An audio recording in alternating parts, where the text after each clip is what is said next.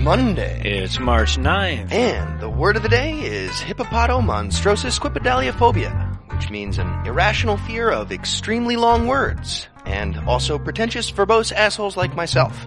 I won't use it in a sentence just in case we've got any hippopotomonstrosis squipedaliophobics in the audience. It's my third favorite phobia behind metamelicophobia, the fear of flaccid penises, and defecaloesiophobia, the fear of painful bowel movements. I'm Noah Lugeons. I'm Heath Enwright, and broadcasting delayed from America's Far Center, we are the Skepticrats. On episode 5, Ferguson, Missouri defends against allegations of institutional racism by asking if you can really trust a Department of Justice run by a Negro. A New Jersey town takes action after finding hydrogen hydroxide in their water system. House Republicans will get the EPA the best science money can redact. And the GOP considers running Ben Carson as a token of their esteem. But first, the Diatribe.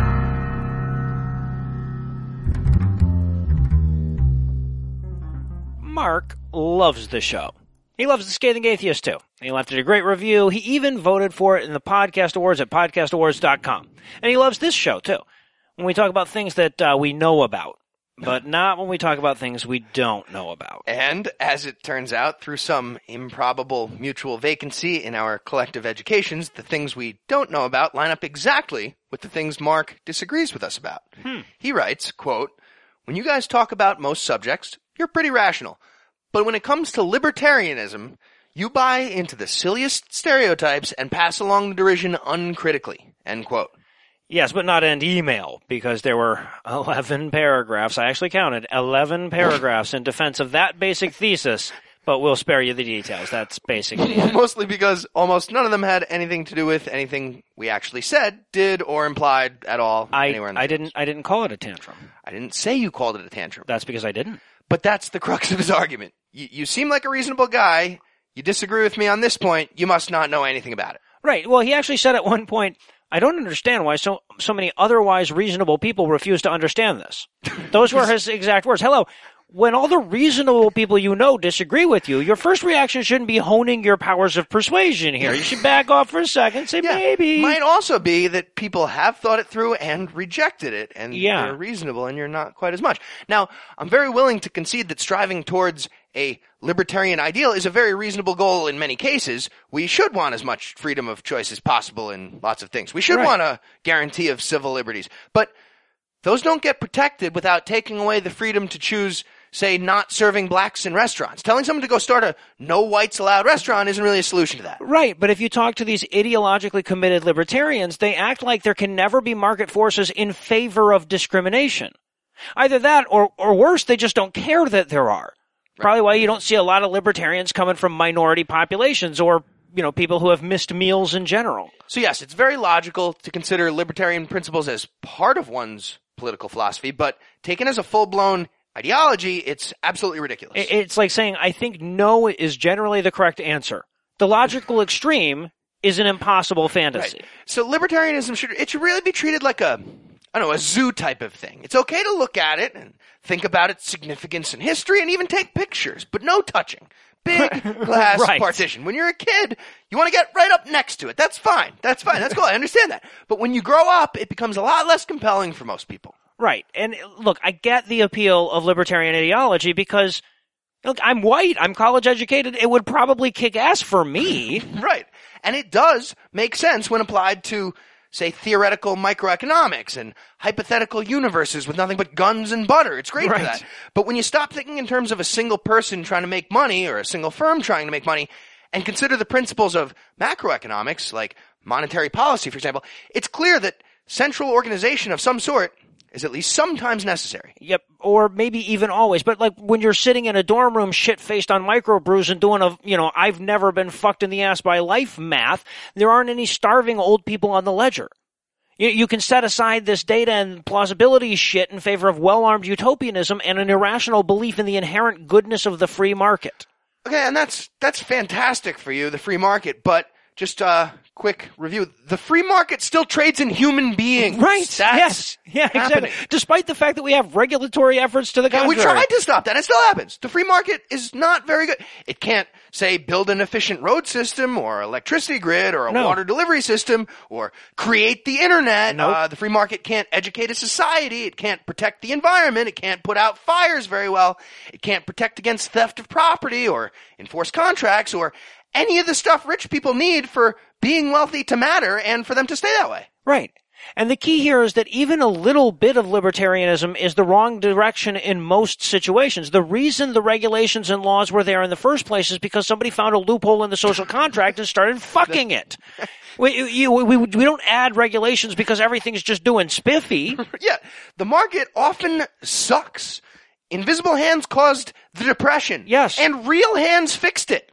The worst economic crashes in American history were immediately preceded by highly deregulated banking sectors and a speculative bubble. Hmm. And they were immediately followed by a government coordinated solution that absolutely had to happen, like the New Deal. Well, maybe Or, not immediately, More recently, when the government saved the entire banking sector from completely collapsing. Had the market been allowed to continue on its whatever they you know natural path of sometimes wildly volatile equilibria, that would have meant complete meltdown of US financial institutions and therefore an international financial meltdown Right, as well. probably. yes. And all that would have been so much worse if we stuck with libertarianism completely and our government. Which is why libertarian arguments are so quick to retreat to the theoretical to get out of the real world. But as soon as you start layering in, in reality, all you have left is a snappy slogan. what snappy slogan? You mean Right. everyone do whatever you want and it'll work out? Really? That's your so why would you ever think that's a good idea? How would that Um, microbrews and not being fucked in the ass by life. Well, there you go. Combination so of those. libertarians they kind of want the world to operate like a perfectly fair game of monopoly and they seem to think it actually does in some cases and everyone tries to win and that's great but in reality every time someone loses they starve to death maybe if the penalty for going bankrupt in monopoly was dying in real life there'd be a lot more collectivist sharing strategies going on in that game A lot of just And, in cases. you know, yeah, and if one asshole started winning by too much, everyone would be very much justifiably ganging up on them and forcing them to share. Right. And it's worth pointing out that in order for this game to work at all, there have to be losers, right? So the penalty for losing has to be conciliatory enough that the losers don't say, fuck this game and take the other guy's We're shit. flip the board over eventually. Right. And most importantly, at the core of it, libertarianism in its pure form is blatantly self-contradictory. Society can't maximize their liberty units without making sure the resources are allocated somewhat equitably. Right. Laissez-faire markets don't lead to that solution. That's two of the fundamental tenets of libertarianism, maximum liberty and lack of market interference, and they directly conflict.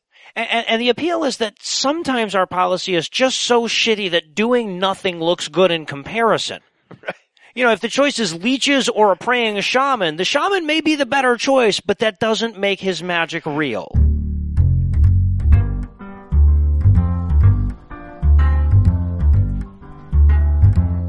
Travis? Yes, uh huh. Hi, I'm Noah. This is my colleague Heath. Pleasure to meet both of you. Right on. Have a seat. You want a, a coffee or anything? Uh, no, no, thank you. All right, excellent. Your email said you'd be willing to travel for the position. Is that correct? Oh, absolutely, yes, uh huh. Good, good. Most of the work's in Scotland. Oh, I can handle that, certainly. All right, excellent. And have you obfuscated before? Have I, have I what? Obfuscated. Have I, uh, I'm, I'm not sure I understand the question. We're looking for a professional obfuscator, and I'm trying to assess your experience with obfuscation. Oh, oh, well, I'm sorry. I, I suppose that's not a question that I was considering as a uh, possibility. I, I, I didn't, um, Uh, think- I, I don't. I don't think he's the right guy for the job. Dude, he's obfuscating right now. Oh, right. Very clever, Travis. I see what you did there. I'm sorry, what did I do there? You can stop obfuscating now. He gets it. Yeah, no, I got it. And uh, do you have any experience intimidating farmers or elderly couples? Why would I have experience at that? So that's a no. Yes. All right. Um, do you have any allergies or physical limitations that would restrict you from working with aquatic dinosaurs? What? Plesiosaurs aren't uh, aren't dinosaurs. Whatever. No, no, we'll get emails. Fine. Trust me. Aquatic plesiosaurs. All Do you think- plesiosaurs are aquatic, though. Will you just let me do the interview? Without, Sorry, sorry. No, it's yours. Look, may, maybe it would help if you explained what this position is all about. Well, we represent a certain hyper secretive cabal that secretly rules the world through a combination of sacred geometry, secret societies, and unnecessarily elaborate ruses. I don't think I have to mention its name. you It's, can it's the imagine, Illuminati. Dude! Oh, sorry. Anyway, Noah and I have been heading up the Loch Ness Monster Obfuscation Department of this unnamed group for the last couple of years, but now that our disinformation vehicle's in full swing, we need somebody else to hold the blur filter for us. The what? The blur filter has to be between Nessie and the photographers every time she surfaces from any angle. Blur filter. Well, why? Do you have any idea the kind of mass panic that would set in if people learned there was a plesiosaur alive in Scotland? None, I would imagine. But what if that plesiosaur was homosexual? Well, if there's just a one plesiosaur, I don't understand how it could be. and plays bass for a Nickelback cover band. You know, I That would don't. You know, I think you're right. I don't think this is the job for me. This seems um weird. Okay, well, needless to say, you're going to need to forget everything we just talked about. I'm certainly going to try. And as far as you know, there's no such thing as the Loch Ness Monster. You got it? Sure. And Aristotle Onassis definitely didn't kill JFK to free up Jack. Dude! What? I said What he we- didn't. Look, I really need to do anything but stay here. But it was it was a pleasure meeting both of you. Meeting who? You never met either of us. Gotcha.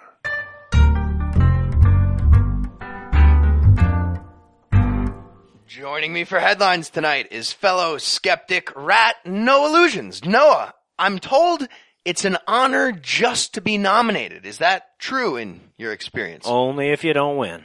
Sounds about right. So before we get to our first headline, let's check in with Twitter to see what those infinite monkeys are up to, see if they're done with that play. They're not. Nonetheless, trending this week was hashtag change a word, ruin a 90s song. No, would you like to play or pass? I, I think I got one. How about fell on black kids? Just Soundgarden. Well done. All right. Uh, technically, I'm changing a word plus a letter on this one, but I think it should still count. I'm going with "Sell My Baby" one more time. Just to make sure that mine wasn't the worst song. See, I was going to use elderly woman behind a stripper pole in a small town, but according to spell check, stripper pole is two words. So. Well done. And this week's random stranger winner was at Ms. Alia, who went with "Smells Like Teen Pregnancy." So well played, Ms. Alia. You indeed ruined it. I'll have to hand it to her. That does smell uh, delicious. Now, before we start the headlines, I wanted to offer a quick correction to a story we ran last week. We talked about Scott Walker's public education budget and a quirky bit of language that removed requirements for the reporting of rape statistics on university campuses. Uh, the day that episode aired, we learned that that was done by the university's request so as not to duplicate ongoing efforts. So, no, Scott Walker is not pro-campus rape, as previous reports might have Well, suggested. well, to be fair, we don't know that either. Well, that's We- true. He, I don't think he's come out and said so. No evidence currently exists, to our knowledge, of Scott Walker's position on campus rape. up in the air. In Duly our corrected. lead story tonight, the Department of Justice recently released a 105 page report detailing their investigation into civil rights abuses by the Ferguson Police Department and municipal court system. You may have heard of this place in the news recently. And the findings overwhelmingly confirmed suspicions following the Michael Brown shooting you also might have heard about that racial prejudice was prevalent among the city's law enforcers. And while that particular tragic incident may have been unrelated to racism, uh, both sides have certainly been argued, there were plenty of racist specifics in plenty of other cases to definitely justify those suspicions about the city in the first place. Exactly. If we're going to give Ferguson a score on a scale of 1 to 10, say with 10 being extremely racist, they'd fall right around antebellum 1860. Right. Yeah, exactly. Which means that if Wilson wasn't motivated by racism, he's being victimized by the bigots he shared his department with as well. Right. Awful. So, yeah, terrible or terrible. And to help us decide which, here's a depressing review of some key issues uncovered by the investigation, starting with a few stats. The population of the city is about 70% black, and the police force is about 90% white. So, not a great starting point right there. Could be some when issues. that group of officers decided to use physical force, 90% of the time it was on a black person. When that group of officers decided to stop and question someone or issue a citation or make an arrest, it was a black person far more often than you would expect by the population. And then when it came time for Ferguson's prosecutors and judges to get involved, they were also undeniably racist by the numbers. Also, terrible. And, and, and this one speaks volumes, I think. If they were going to release a dog to attack someone, which they clearly did more often than police procedure would uh, have demanded that they do, it was always on a black person. Every single time it was done. Now, to be fair, that's partially on dogs being racist. I imagine.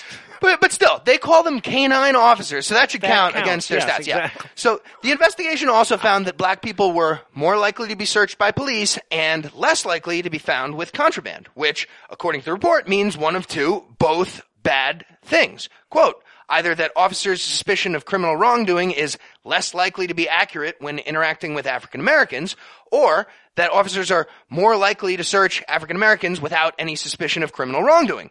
Either explanation suggests bias. end quote. You might even clear. say demands bias. It's, you know, it's a shame that there isn't a federal department overseeing the nation's police that could easily plug these known statistics into a spreadsheet that would warn them of clear signs of civil rights violations they could address before cities explode in predictable powder kegs of protest. This this Holder guy bad seems to know his shit. They they could put him in charge of it. Yeah, and just in case you were thinking the racism might be accidental or subconscious, it is absolutely not. Stop thinking that. Right. Turns out several of these bigots with guns and badges were sending racist emails around the office, unaware that those things are often traceable by law enforcement. And despite all the comedic genius you might assume they'd have over at Ferguson PD, the jokes weren't even slightly funny. So just to give you one such ignorant example, an email from 2008 suggested Obama wouldn't stay in office very long because, quote, what black man holds a steady job for four years, end quote. Oh, I, Yeah, I hilarious. So, how'd that prediction work out, asshole? Guaranteed, whoever wrote that email loses their job long before Obama leaves office. Or- Pretty yeah, sure I that's how that's so. going to work. Speaking of which, President Obama may or may not have come back with this email as a response. Dear Ferguson PD, what's the difference between Darren Wilson and a pepperoni pizza? Oh shit. Pizza can feed a family of four. that's right. thought Now, I'm just real. kidding about him, but seriously, you guys are all about to get fired. Yeah, you guys though. And in these bills suck compared to the ones in Buffalo news tonight, House Republicans are hard at work once again serving the American people by telling them scienceonomy majors how to science. There are two egregious bills scheduled for consideration by the House tomorrow that seem to be competing with one another for how thoroughly they can sodomize scientific progress. They're good men. Thorough, Thorough. as you'll find out. The first Right bill, dubbed the Secret Science Reform Act, seeks to prohibit the EPA from using science that includes private data or data that can't be easily reproduced. Lamar Smith, the bill's okay. sponsor, insists that it's designed to stop hidden and flawed science and that epidemiological studies, those based on personal medical information, and all large-scale environmental studies or large-scale studies of any kind are just collateral damage, Does necessary sacrifice. so they're saying we couldn't use, say, satellite data for anything because every citizen doesn't have their own satellite to double check NASA on their math, really? Basically, yes. Now, the second and possibly even worse bill is aimed at keeping experts off the EPA's Science Advisory Board and replacing them with industry shills. While it does back off the language from last year's iteration that actually forbids scientists from testifying about their own research, the end goal of diminishing the EPA's access to valid science remains. But the good news is, though, is that even if this passes through the House, to be considered in the Senate, it would have to get past the chair of the Senate Environmental Committee. That would be James. Looky here, global warming. I found me a snowball in hog, Yeah, so we safe. should be. Yeah, Yeah. great. So, with more on this story, we turn to roving reporter Lucinda Lugeons, who is live at the office of Oklahoma Republican Frank Lucas, who sponsored this Science Advisory Board Reform Act. Lucinda, how's the mood over there? Well, before we get started, Heath, I wanted to thank you for not sending me to our war zone, a disease-ridden theme park, or an office full of rapists this week. You are welcome. That mm-hmm. last thing doesn't really exist, thankfully, but still your point is well taken. That's why we sent you somewhere awesome like Oklahoma. So, what are the experts saying about the bill's chances there? well, Heath, Frank Lucas practices what he preaches, so there are no experts here. Huh. Do- doesn't he have congressional staff that advises him? Sure, but he doesn't use experts. What does he use? Well, his legislative director is an illiterate vagrant. His chief of staff is a heroin addicted ex-carny. His communications director doesn't speak English, and his press secretary is a fish. Well, I suppose that explains a lot about his legislative initiatives, but why does he surround himself with such incompetent advisors on purpose like that? Conflicts of interest, Heath. People who know about things have a vested interest in the outcomes, making them unfairly biased. Biased toward what? being correct, Heath. Like many Republicans, Oklahomans, and Americans in general, Frank Lucas is fed up with the tyranny of facts. If we constrain ourselves entirely to facts, the wrong decision often doesn't even get a chance. Okay, so what are Lucas's inexperts saying about the bill's chances? Well, Larry says my car's broken down, but I can mail you the money when I get home. Toe Jam says far out, and then he asked me if I took antidepressants. Uh, Unapem says something that sounded like far bitches some hold cheese. And Captain Peanut is a fish. I see. Well, has there been any kind of, I don't know. Uh, no, I'm not asthmatic, and even if I was, you couldn't use my huffer. Sorry, Heath. Um, no problem. Always willing to wait for a Meet the Feebles reference. So I was asking what kind of opposition Lucas's bill is meeting on the Hill. Well, some critics have suggested that it's an effort to take the teeth out of the EPA, uh, but I can assure you that is not the case. How can you be so certain? Because the EPA doesn't have any teeth. I see. Very good point. So, in your estimation, what's the goal of this legislation then? To take the gums out of the EPA. gotcha. Thanks as always, Lucinda. I already told you I don't have any change. Quite welcome, Heath. And from the fix of facts that fucks the folks at Foxfile tonight, Google is discussing the possibility of adjusting their search engine to rank websites based on trustworthiness and accuracy of information rather than by site popularity. A suggestion that left the people at Fox News freaking the fuck out. We're gonna get screwed on this. No way. They even announced how they're gonna do it. We're gonna be the bottom every time. I think so. Dubbing the proposal scary and possibly censorship, their correspondents asked who Google is to decide what is and isn't worthy of internet traffic.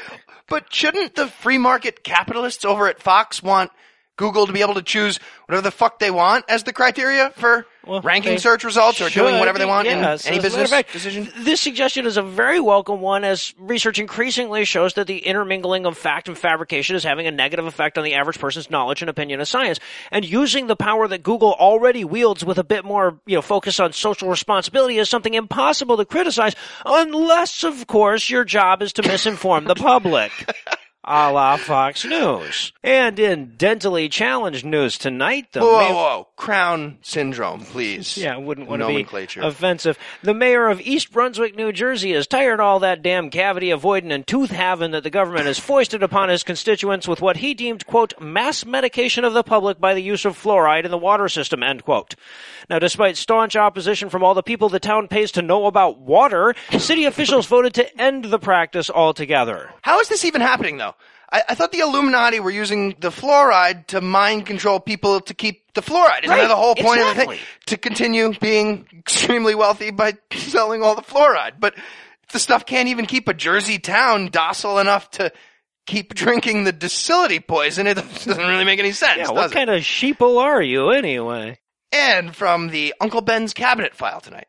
Ben Carson is considered by many doctors to be the Michael Jordan of neurosurgery. But now that he's retired from a long, very successful career in medicine to take up a career in conservative politics, he's more like the Michael Jordan of baseball in his new field. right. So, despite having exactly zero experience holding public office, Carson announced last week that he's formed an exploratory committee to consider a presidential bid in 2016. Huh.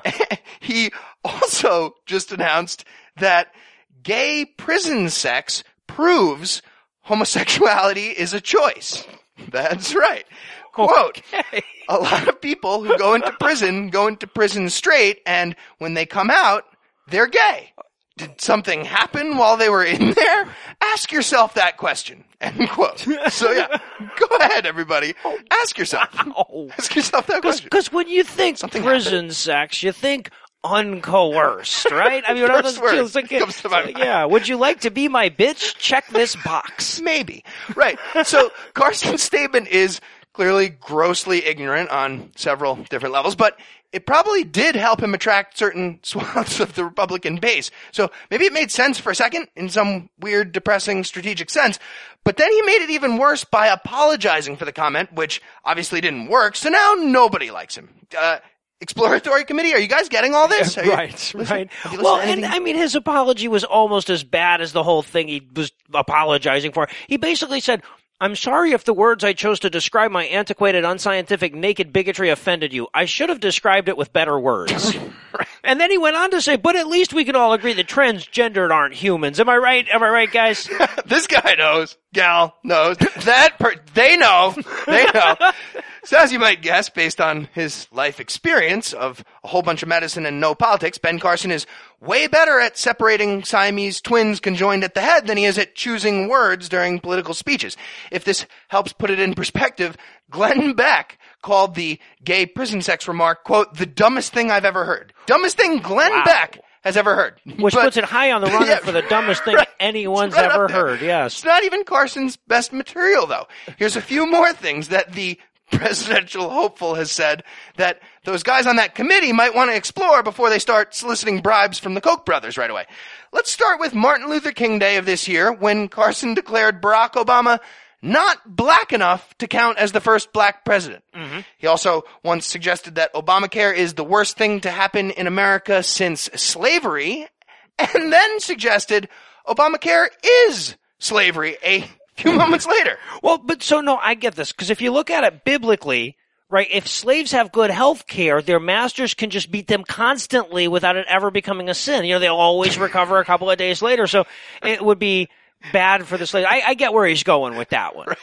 And finally from Carson, let's not forget the statement that got him temporarily listed as a homophobic extremist by the SPLC and also permanently placed on a similar list by our law center, in which he likened homosexuals to members of NAMBLA and practitioners of bestiality. Yes. So, with all that in mind, and in light of his statement about straight people choosing gay prison sex, we started thinking about what this guy's porn shelf. It's got to look like, and, and then we stopped thinking about it. Yes, they're good. Good. Wisely outsourced it.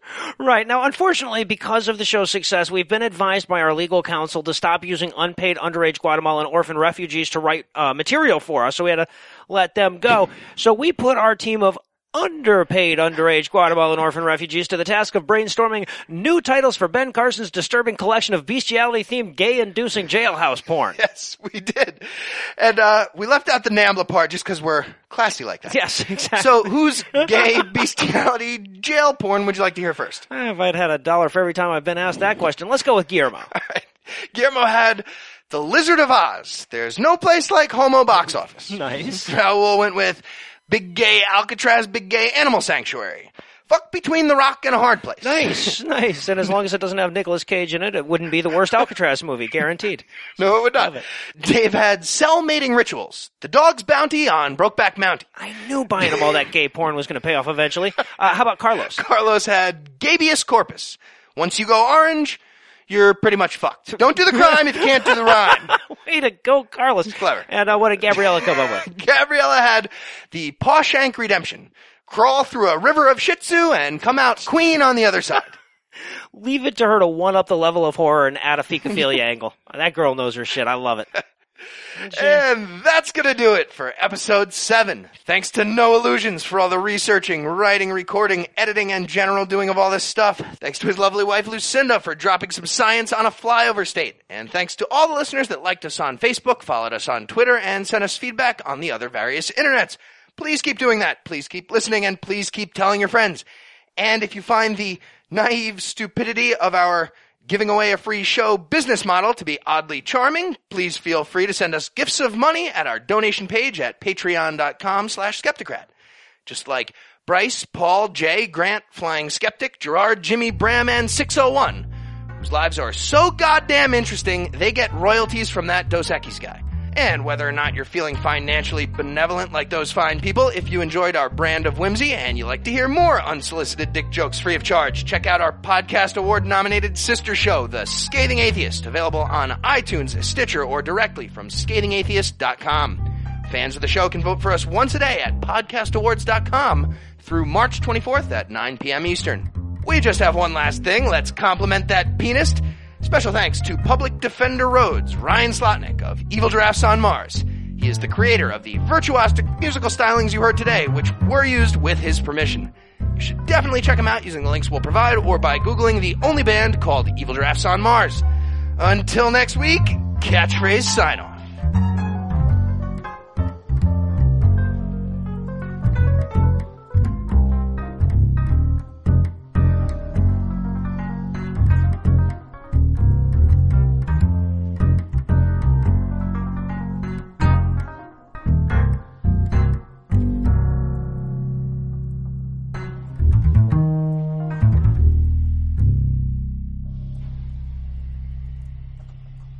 My mother gave me that penis.